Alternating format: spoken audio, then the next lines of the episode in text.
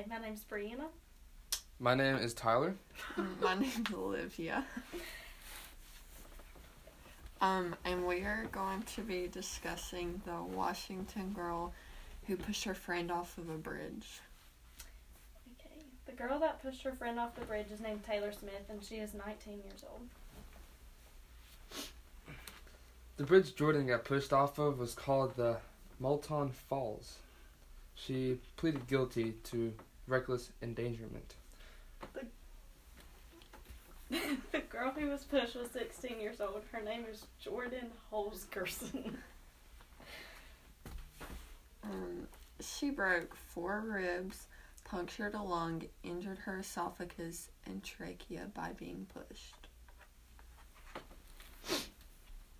Taylor was charged with one count of reckless endangerment about a week and a half after the incident occurred, a misdemeanor which carries a maximum penalty of a year in jail and a $5,000 fine. Taylor is scheduled to be sentenced March 27th to face a year in jail. Taylor pleaded not guilty back in September. Um, okay, the first question about our topic is should the video that went viral be taken down? Um, the video was posted on YouTube and taken down after Taylor appeared in court. It shows Taylor forcefully pushing Jordan off. Um, I would say yes, that the video should be taken down because the girl almost lost her life, and a video like that should not go viral.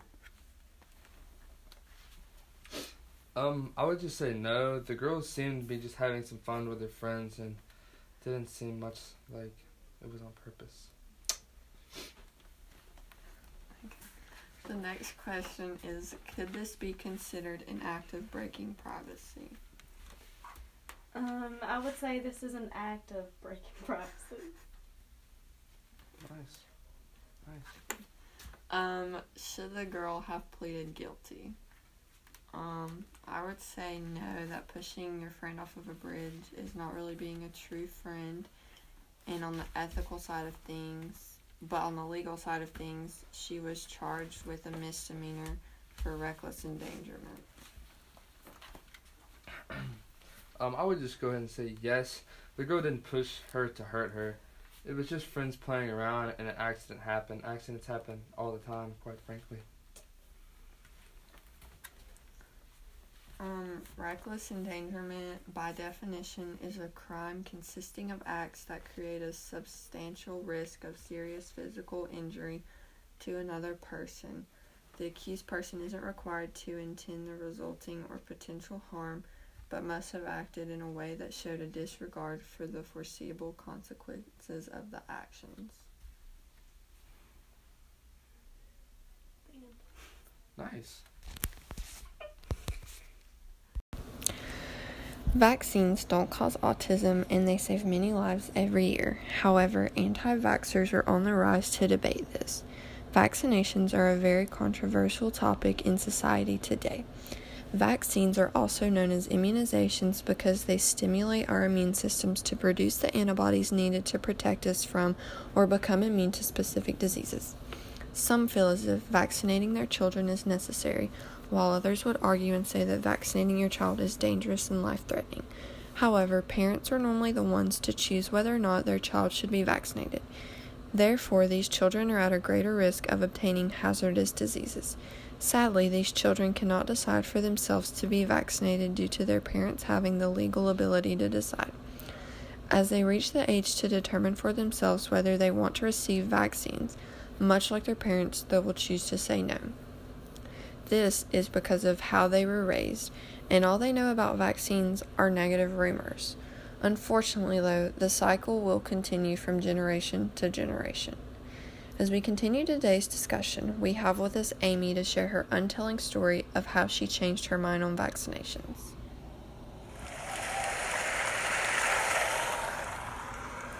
Hello, everyone.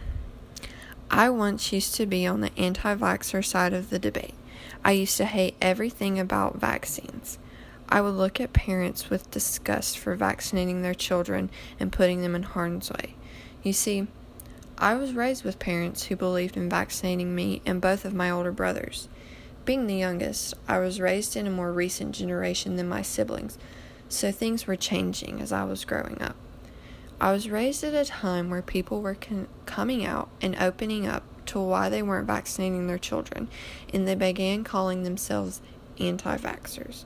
Around this time period, I was a junior in college at Johns Hopkins University in Baltimore, Maryland. I was a nursing major. I had loved everything about school until the anti vaxxer movement came along. After hearing stories that pulled on my heartstrings one after another, I began to sympathize with these crying mothers making blog posts about how their children become autistic soon after getting vaccinated. I felt devastated. I began questioning whether or not I was in the right practice, as one day I would be the nurse standing there giving an innocent child a vaccine that would later turn into autism. How could I do such a thing? I began researching the whole vaccination debacle, spending hours reading and listening to stories of both parents and doctors so I could get a feel for both sides. After all, I had just wasted two years of college if I decided nursing wasn't for me because of this debate.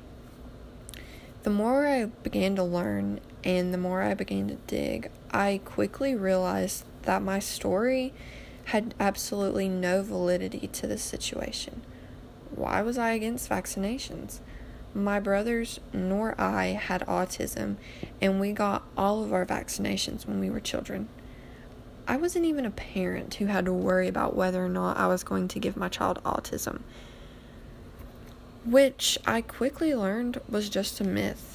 The widespread fear of this myth came from a study done in 1997 from an author who has lost his medical license since then. After the study was published, it actually came out that the main author had received a financial incentive for the study to be falsely published.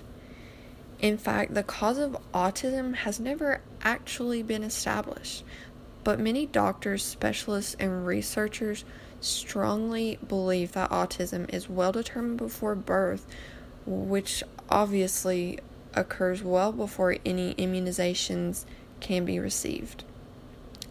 You see, vaccinations have the incredible power to save lives. Vaccines aren't filled with live viruses or harmful chemicals. Vaccinating your child can save their life as well as others who may not be able to receive vaccines due to cancer or other serious medical conditions. As I now am currently a nurse practitioner at the Shriners Hospital for Children in Northern California, I have seen very serious and sad cases of innocent children whose parents decided not to vaccinate them as a child. A young boy, about a month or two ago, had both of his arms and legs amputated because of a meningitis outbreak in his hometown that he was not vaccinated against. Most recently, a three year old girl was admitted into the ICU with severe dehydration from contracting rotavirus. As I stood there watching the poor body of this child that was so limp and lifeless, I could hear the mother behind the glass doors crying hysterically because of how easily this could have been prevented. Parents are so unaware that their child is actually a hundred times more likely to be struck by lightning than to have a serious reaction to a vaccination. No, this was not me bashing moms and dads, telling them that they are bad parents because they choose not to vaccinate their children. This is me telling everyone why I think vaccines are important and why I think that everyone should research vaccinations before jumping to conclusions, as I did when I was a young 21 year old college student. I believe in vaccinations because I discovered that they are one of the strongest tools I have to accomplish my mission, which is to save lives. Thank you.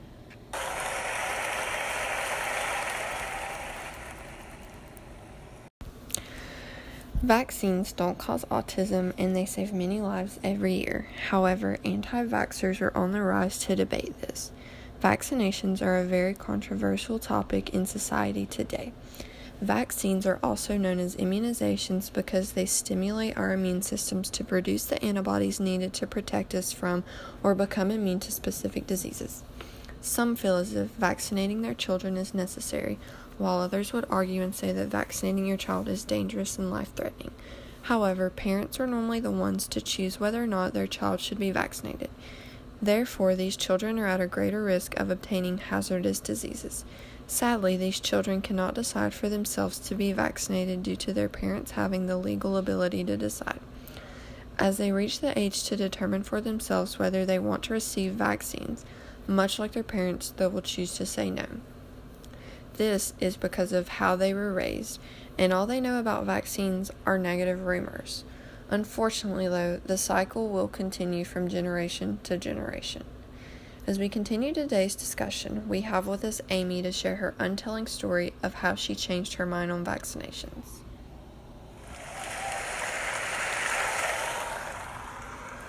Hello, everyone. I once used to be on the anti vaxxer side of the debate. I used to hate everything about vaccines. I would look at parents with disgust for vaccinating their children and putting them in harm's way. You see, I was raised with parents who believed in vaccinating me and both of my older brothers. Being the youngest, I was raised in a more recent generation than my siblings, so things were changing as I was growing up. I was raised at a time where people were con- coming out and opening up to why they weren't vaccinating their children, and they began calling themselves anti vaxxers. Around this time period, I was a junior in college at Johns Hopkins University in Baltimore, Maryland. I was a nursing major.